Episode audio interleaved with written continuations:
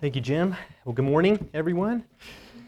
Uh, you can tell things are looking a little different uh, in here. Um, Mike and Cody put in a lot of hours to help get these up, so thank you, brothers, for your hard work and help. Uh, we are we are blessed by your service, so thank you, thank you for that. And uh, Connie Donovan is also sharing her Christmas banners with us, and they uh, they are pretty pretty wonderful to have up here. Certainly uh, add a little Christmas spirit, which is good. Well, turning in your Bibles to Matthew chapter 10. Matthew chapter 10.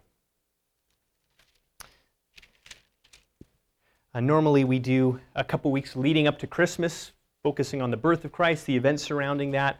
Uh, this year, just the way the preaching calendar worked out, uh, we didn't quite have the opportunity to do that. So we will have a Christmas Sunday uh, next Sunday, we will have a Christmas sermon next Sunday. We're not going to be in Matthew chapter 10 next Sunday, uh, but we are today. Matthew chapter 10, continuing on. Uh, one of the most frequent commands in the Bible is do not be afraid. It's one of the most common commands in all of Scripture. Uh, some people say that this command appears in the Bible 365 times, one for each day of the year, and that, that sounds kind of nice, right? Technically, it's, it's a myth, but believers are told many, many times in Scripture not to fear. Don't be afraid. We heard that in our reading from Luke this morning. Fear not. The Bible's very clear that we are not supposed to fear certain things. We're not supposed to fear man. We're not supposed to fear suffering. We're not supposed to fear the future. That's a lot easier said than done, isn't it? Right? But the Bible's solution to fear is actually very unexpected. The solution to sinful fear is fear. But a different kind of fear, a, a godly fear that fears God above all other things. As we continue in Matthew chapter 10 this morning, Jesus is continuing to speak of the persecution that the 12 apostles are going to experience after his resurrection. But he reminds them and us that in light of who our Heavenly Father is, we need not fear those who would oppose the gospel. And instead, we can actually find comfort and security in a greater fear of a greater God. Let's read our text starting in verse 26. Jesus says, so, so have no fear of them, for nothing is covered that will not be revealed, or hidden that will not be known. What I tell you in the dark, say in the light, and what you hear whispered, proclaim on the rooftops. And do not fear those who kill the body, but cannot kill the soul Rather, fear him who can destroy both soul and body in hell. Are not two sparrows sold for a penny? And not one of them will fall to the ground apart from your Father.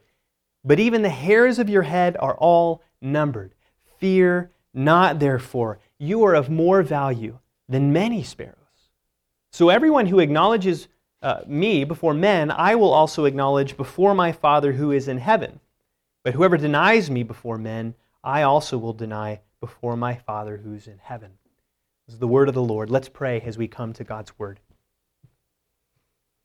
Lord, we thank you for the scriptures, your word to us, your revelation, your message to us, written down in a form that we can understand, that can be translated into all different human languages so that every nation, tribe, and tongue might hear of who you are and what you've done through Christ, your Son. Lord, thank you for the rich treasure that we possess in the Bible. May we not approach it like any other book, Lord, for it is not like any other book.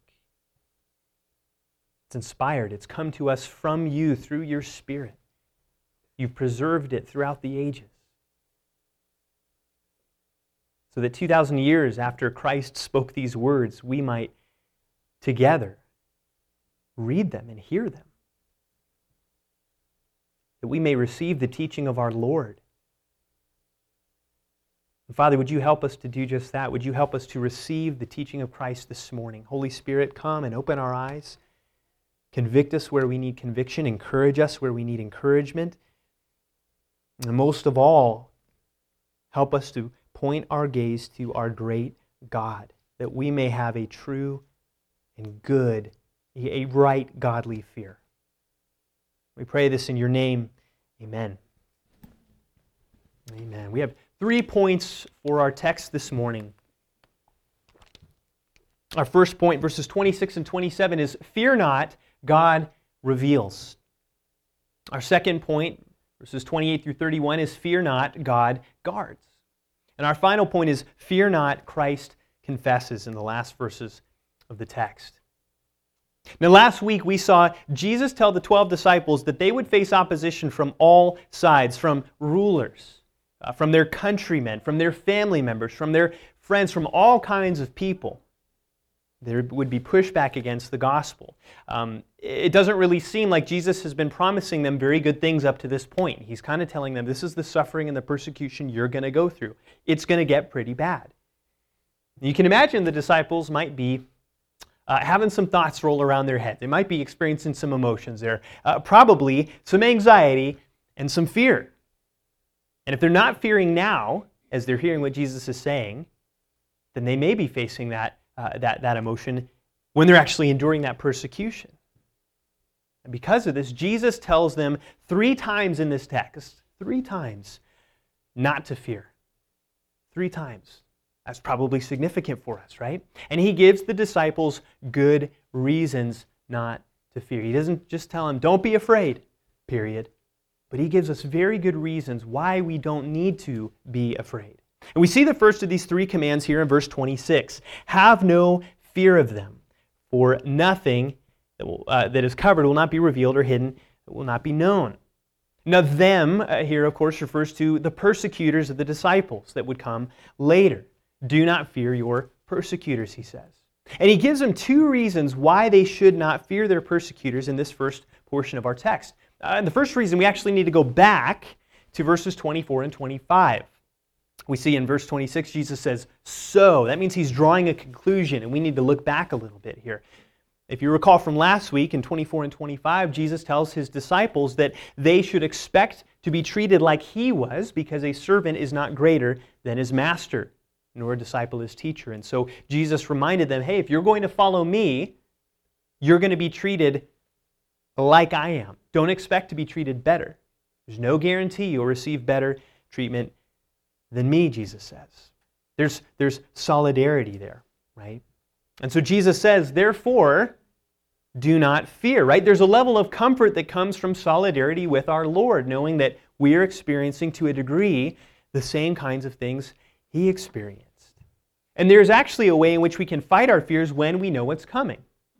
Jesus is telling them, this is what you can expect. If you're going to follow me, you'll be treated like me. But there's another reason that's probably more, more relevant to the rest of our text this morning that we're going to give more attention to. We find that in the second part of verse 26. Jesus says, Have no fear of them, for because nothing is covered that will not be revealed or hidden that will not be known. Now, what's Jesus talking about here? What does that have to do with not being afraid of, of, of persecution? Well, some people think that Jesus is talking about the gospel going public, that the gospel's been hidden and eventually it's going to be revealed. Um, and I think that's what we see in verse 27 in a minute, but I don't think that's what Jesus is referring to here in verse 26. Now, remember, Jesus is giving the disciples and us a reason not to be afraid. And it seems in the context to see Jesus is talking about the final day of God's judgment when, according to Romans 2.16, God judges the secrets of men by Christ Jesus. He reveals those things. Ecclesiastes 12:14 says the same thing that there will come a day when God will bring every deed into judgment with every secret thing, whether good or evil. There, there is a day throughout Scripture that's described as the day where God uncovers and reveals all that has been done by every person inside and outside. Nothing that is hidden will not be revealed on that day. Nothing that has been covered will not be known on that day. And Jesus gives this to the disciples as a reason not to be afraid. Why would he do that? Well, let's think about it from their, their perspective a little bit, right? There are going to be things that are done to the disciples that are illegal, right? They go outside of Roman law and Jewish law. There will be things done to them uh, like the things done to Jesus, right? Taken and arrested in the dead of night, given trial without a real trial. Uh, they'll be beaten and imprisoned and, and treated poorly. And there's something hopeless about uh, sins being committed against us that, that are never dealt with, that remain secret forever, that are never brought to light. Right? When, when, when somebody hurts us or afflicts us or, or, or does damage to us or commits violence against us, there is something hopeless about thinking that that's never going to be addressed, that there will never be justice for that, isn't there? But yet, here Jesus says, there will come a day when all that the disciples will experience at the hands of their persecutors will be brought to light and dealt with. It may not happen on this earth, but there will come a day. Nothing will be truly hidden forever. Nothing the disciples experience will be hidden forever. The same goes for us, of course. There will come a day where God's justice is brought to bear on those things because He sees everything. There is no hidden act that escapes His sight done against His people. And on that last day, these things will be revealed as they're judged by God. And, and, and this requires the disciples to trust God with, with that justice, right? To, to, to trust that well, I may not see justice done for the things done against me in this life, on this planet, by this judicial system, right? I may not see that here, but I have a promise that God will handle those things rightly, that true justice will come one day. But at the same time, as hard as that is sometimes, notice that this also gives the disciples and us the ability, right? The reason, the chance to trust God with those things. Right? We have no reason to say it's hopeless. There's never going to be true justice. All these things that have been done are never going to be dealt with. No, we can say, yes, I can have hope that those things will be dealt with. And this is the great part, right? Human judges mess things up all the time. Innocent people are, are convicted of crimes all the time. Guilty people are, are set free all the time, but not in the court of heaven. And so the disciples can know, and we can know, true justice will be done. That's a reason not to fear, right? There is a hope that comes with that. Uh, God bringing thorough justice to the persecutors of the church while also vindicating his faithful people. Now, Paul actually talks about this in 2 Thessalonians chapter 1. Go ahead and turn over there uh, briefly. 2 Thessalonians chapter 1.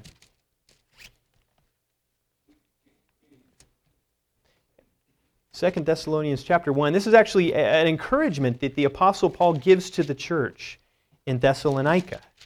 1 Thessalonians chapter 1. We'll read verses 5 through 12. Uh, the Apostle Paul writes this uh, This is evidence of the righteous judgment of God, that you may be considered worthy of the kingdom of God for which you are also suffering.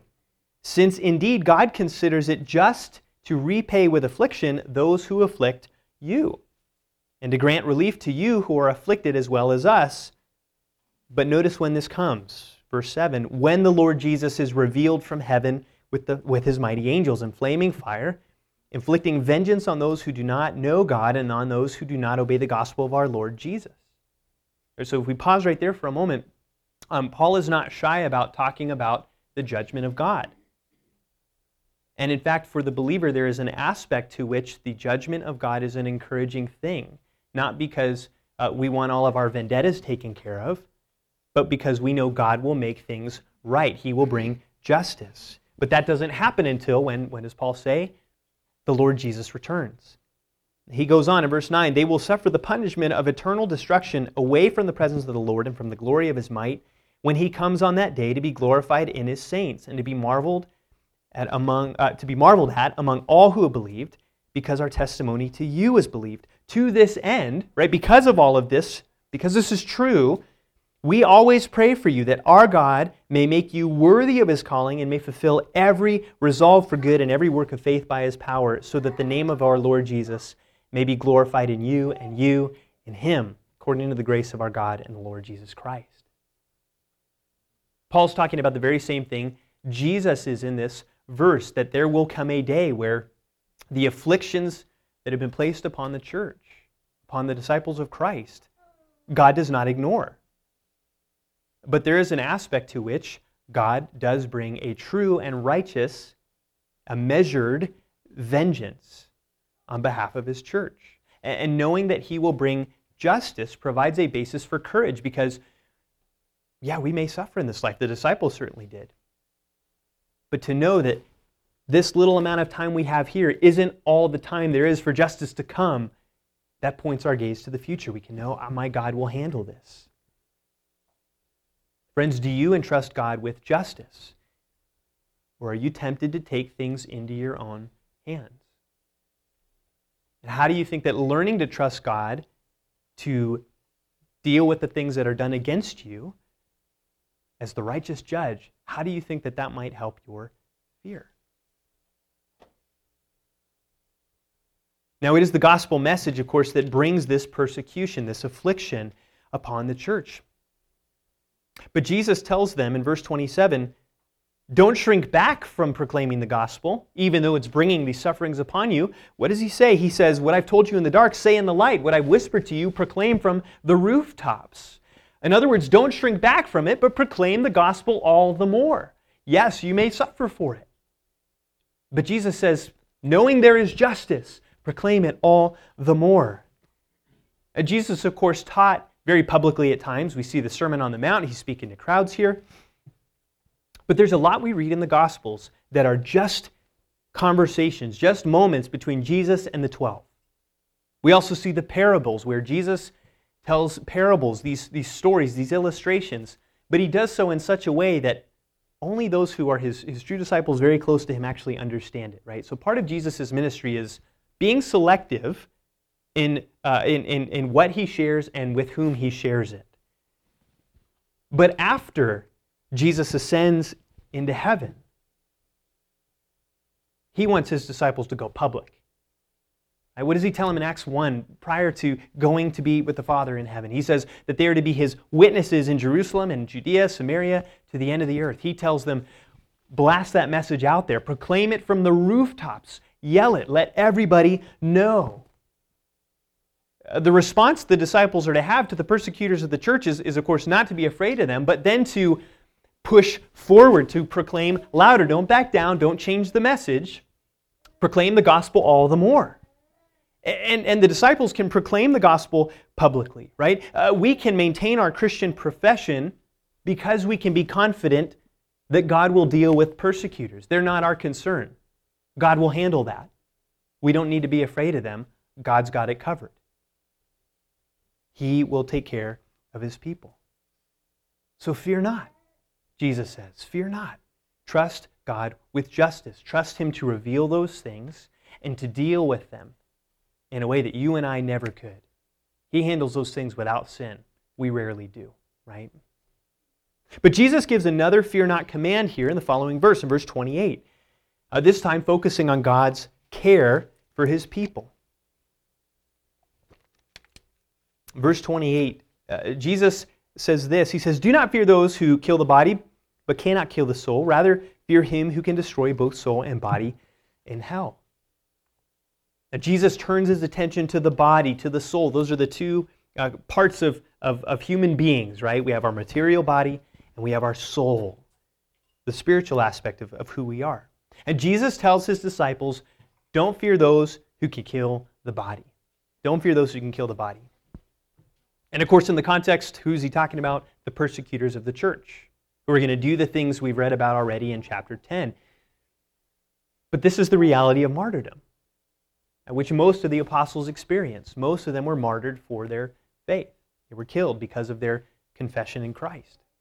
Many Christians after them have experienced martyrdom as well. This is a reality Jesus is talking about. It's hard to imagine something we're more terrified of than, than death. Really, it's it's not death so much as it is the process of dying, right? That's, that's what's really scary to us. Um, and there's a natural element to that, right? Um, there's a natural fear that's okay to have of, of suffering, pain, and death, right? There's a degree to which, yeah, we should preserve ourselves from those things. If I meet a grizzly bear in the woods, I'm not going to try to give him a hug because I don't want him to, to rip me open, right? There's a, there's a healthy level of fear there, right? That's okay. There's a natural fear of suffering. And there's a natural fear, I'm, I'm sure the disciples experienced it, of those who would persecute the church. Right? We, we don't want to experience that suffering and that pain or, or possibly even death. We don't, we don't want that. The, the question, though, is this Does that fear keep us from obeying our Lord? That's the question. Does our fear of, of what man can do to us, to our bodies, keep us from obeying our Lord. I remember I was I was uh, mm, like eight or ten. I was at a friend's house, right, and I considered myself a Christian at a time, growing up in church and all that stuff. And and uh, they asked, well, hey, uh, you know, they were not a Christian family, but they they knew that, you know, I, I grew up in a Christian home, and um, they said, hey, do you do you pray before dinner? And we did every night, of course. But I was like, I don't want these people to think I'm weird, you know. And I said, uh, no, no, no, we don't, you know, because I was I was right? I was concerned about what they thought. We're not even talking about death or any 10 years old at a friend's house. Just, just that, what are they going to think about me, right? We struggle with that. And Jesus is talking here about death. Does our fear of man keep us from obeying our Lord? That's a question we have to ask. Does our fear keep us from obeying our Lord? In the case of the disciples, their, their fear of their persecutors might keep them from obeying Jesus' command to continue preaching the gospel, right? Uh, in fact, we saw uh, a couple weeks ago in the opening chapters of Acts, the, the, the synagogue court tells the apostles, don't talk about Jesus anymore, or, or we're going to beat you, huh? right? We're going to whip you again. We're going to put you back in jail. Well, there's a decision moment. And what do the apostles say? They say, well, we need to obey God, not man, of course. But our natural fear can become a problem when it keeps us from obeying our Lord. But Jesus adds another reason that these persecutors should not be feared. They can only kill the body. Which we're like, only the body? You know, that's, that's, uh, that's half of what I got here, right?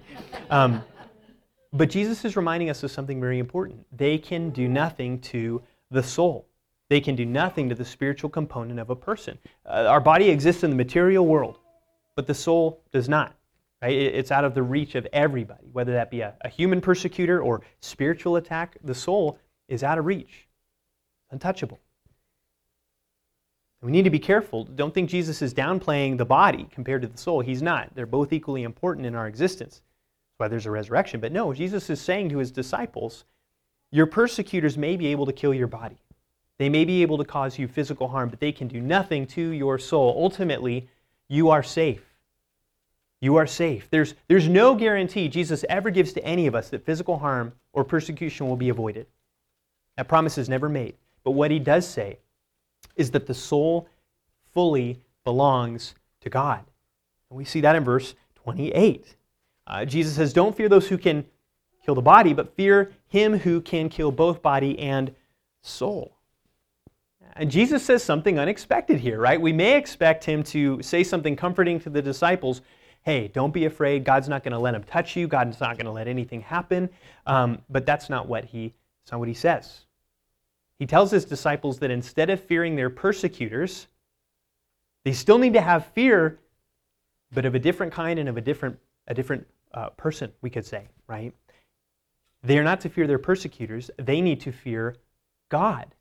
That's what Jesus says. Don't fear them, they can only do this. Fear God, who can do this.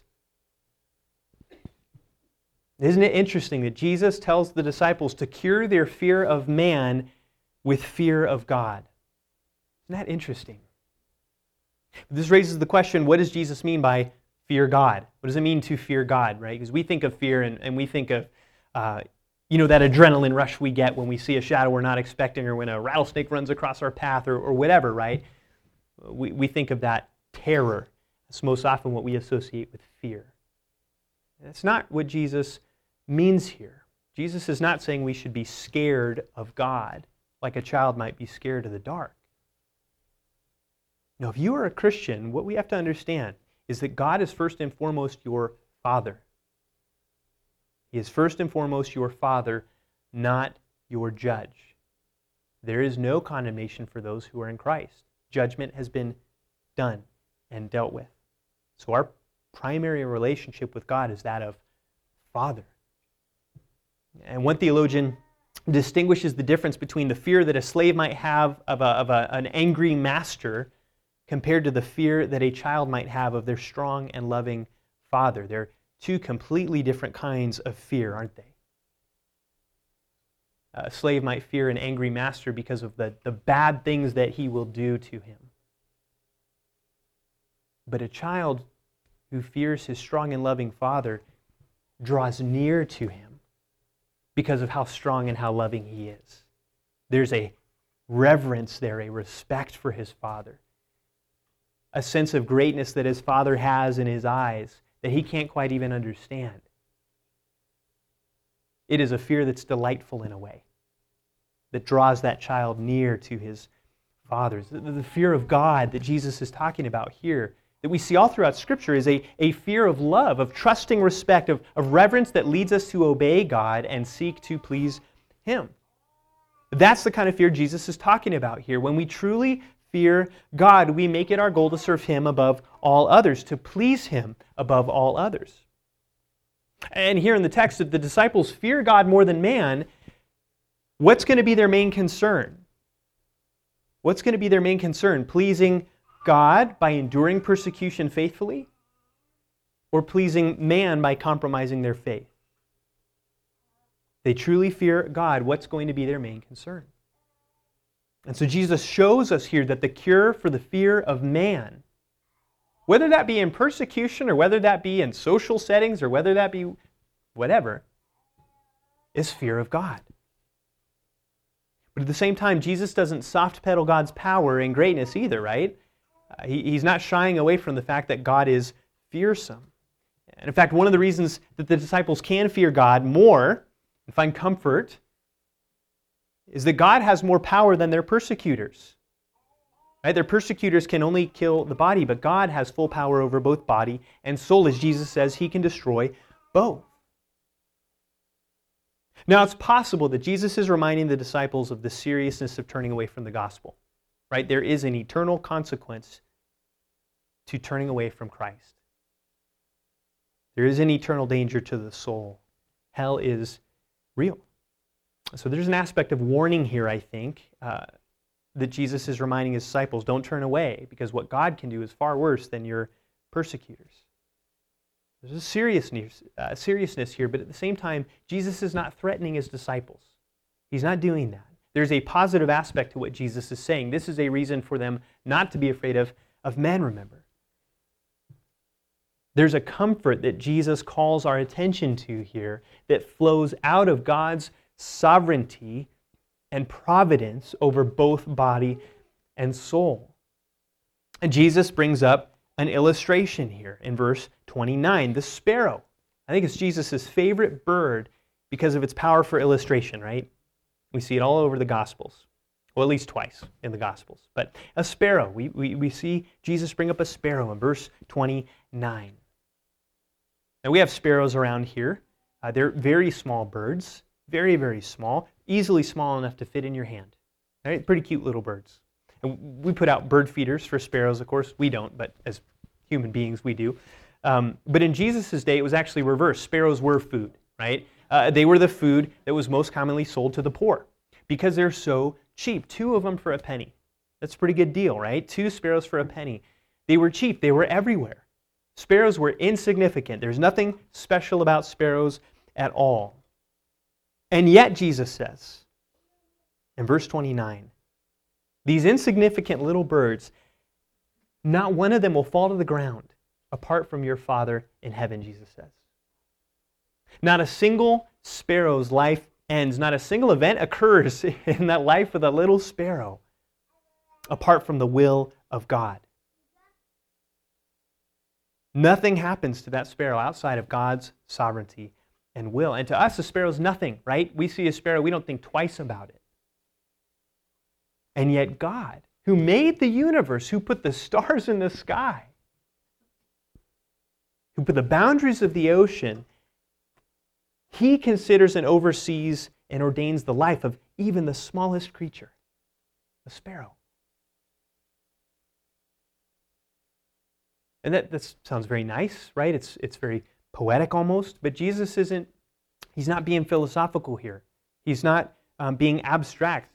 He's going to bring God's sovereignty into the life of the disciples in a way that is very applicable for them in, in our text today, as we see in verse 30. He, he's going to make a connection to their lives in verse 30. God cares for the sparrow, the insignificant little bird, and he says to his disciples and to us, even the hairs of your head are all numbered. Even the hairs of your head are all numbered. Just as God knows the life of the sparrow, so he knows the exact number of hair on, on a person's head, right? Scientists can estimate, ballpark, right? But God knows the exact number. For some of our brothers, it's a little easier than, uh, than others, right? Of course. But God knows the exact number, down to the smallest detail. Does that really matter? Well, not to us, right? It's hard to see how the number of hairs fits into God's big plan, but God is still aware of it. God still knows. And, and how does He know? Why is it that God's not oblivious to anything? How is it that God knows everything? Because He is not just all knowing, but sovereign. He has planned out all things. David writes in Psalm 139, verse 16 In your book were written, every one of them, the days that were formed for me, when as yet there were none of them. We don't know how many hairs are on our heads, but God does. And if God knows even the smallest details and cares about them, then, brothers and sisters, surely does He not care about the bigger things too, like persecution, like sin, like suffering? He knows the number of hairs on your head, surely He knows the things that may be done against His people. And here's Jesus' point in verse 31. We see it again. Here's that command Fear not, therefore. Fear not, therefore. You, disciples, right? Christian, you are of more value than many sparrows, Jesus says. God gives considerable attention to the life of one little bird, and yet you, you are worth more to Him. You are of more value than many sparrows, than all the sparrows in the world. Will He not then watch over the days of your life with even more love and care? Does God not intend more good for his beloved people than for the birds of the earth? Fear not, because your lives are in your Father's good hands. That's Jesus' point here. Imagine what this would mean to the disciples as they're considering the persecution they're going to face. God's not blind to it. God's not apathetic about it. God is not powerless over it. Nothing's going to happen to the disciples, and nothing will happen to you outside of the boundary that God has set. Outside of his sovereignty and providence, God draws the lines. And this is the reality that the disciples, that you, that I need to know. Uh, when we're talking about persecution, the persecutors of the church cannot cross the lines and boundaries that God has established. And that applies to every aspect of life, too. But the persecutors of the disciples, they cannot go beyond what God has ordained.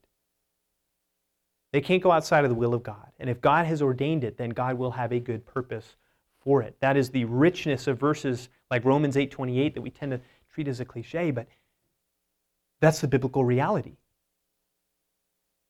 Uh, King David, when he was on the run from Saul, was captured by the Philistines. He wrote Psalm 56. And David repeats something throughout that psalm. He says, In God I trust. I shall not be afraid. What can man do to me? He says that multiple times. In God I trust. I will not be afraid. What can man do to me? Now, man can do a lot, right? Uh, Saul's trying to kill him. The Philistines were not David's friends. They could have easily executed him. David was in great danger. He's running out there by himself. It would seem he's very vulnerable. And yet, what is David keenly aware of? He's, he's so aware that God was really the one in control. And when he says, What can man do to me? what he's really saying is, Man can do nothing outside of God's will. Man can do nothing outside of the boundaries God has set. Or take Joseph sold into slavery by his brothers, taken off to Egypt, spending years in prison. Man did a lot to Joseph, but what did Joseph say when he reconciled with his brothers? As for you, you meant evil against me, but God meant it for good. Whose purposes prevail? God's. Man may think he's accomplishing things, right? Man may do certain things, but really, what can man do to us? nothing outside of the will of God. And, and if this is true, then we shouldn't ultimately fear man. We should fear God. If God is our Heavenly Father, then we have no need to fear what comes from His hands or what He allows. God is not temperamental. God's not temperamental, right? God's not like human fathers who, who uh, one day may be sunny in their disposition and kind, and the next impatient and angry, right? And that's just for me as from experience as a dad, you know. But God's not like that. His disposition, his heart is always good towards his children, always, always. From eternity past, it has always been good. So we can trust him. Yes, man can kill the body, but his ability to do that's limited by God. Right? Ultimately, brothers and sisters, God's purposes prevail. And so Jesus says to his disciples, he says to us, Fear not. Your heavenly Father loves you. You are more valuable to him beyond what you can even imagine. So fear not. But Jesus has another promise and a warning to his disciples in the last two verses of our text to exhort them to endure suffering and persecution and to remain faithful to Christ before men. We see, lastly, fear not, Christ confesses, verse 32 and 33. Now, we've seen throughout chapter 10 and we see throughout the book of Acts that the true reason for real persecution is the Christian's confession. It's the Christian's confession, the statement and conviction of what they believe and the life that flows out of it. And that's what persecution responds against. And at the heart of the Christian confession is this Christ is Lord. Christ is Lord. That has been what Christians have proclaimed throughout the ages. Christ is Lord. And to say that Christ is Lord is to say that no one else is. For the early church, to say that Christ was Lord was to say Caesar is not. That could get you in some hot water. To the modern Christian, perhaps in the West, to say Christ is Lord is maybe to declare that society or the government or that the individual is not Lord. But Christ alone is Lord. The confession of the Christian matters. And that's why Jesus turns to that in verse 32 and 33. In light of the coming persecution and the pressures that will come on the disciples to deny Christ as Lord, to turn away from him, Jesus suddenly zooms back the lens to the final day, to the day of, of, of judgment. He tells the disciples that everyone who acknowledges him before men, verse 32, he also will acknowledge before his Father in heaven. And we see this word acknowledge, uh, but really in the Greek it's confess. It's confess, not, not in terms of admitting to a crime, but declaring something is true. We, we confess the Apostles' Creed together. I believe these things. That's what we mean by confession. That's what Jesus is talking about here. Confessing Christ as Lord. Jesus is speaking here of that proclamation of, of the disciples and all the implications of that, right? But notice the, con- the, the context here, too. It's not just everyone who confesses me, period, I will confess, but no, it's confesses me where? Before men. Before men. Here, too, we have the context of fear of man, right? Uh, of being in that situation where there is human hostility towards the gospel, fear of man. It will not be easy to confess Christ as Lord before hostile people who may hurt the disciples, who may even kill them. That's not an easy thing to do. That takes courage. There'd be more earthly benefit for them they just kept quiet about that Jesus guy. Life would be a little better. They'd have a little more comfort, more social standing. But Jesus reminds the disciples that there is more eternal heavenly gain to be found in remaining faithful to Him and maintaining their confession that Christ is Lord.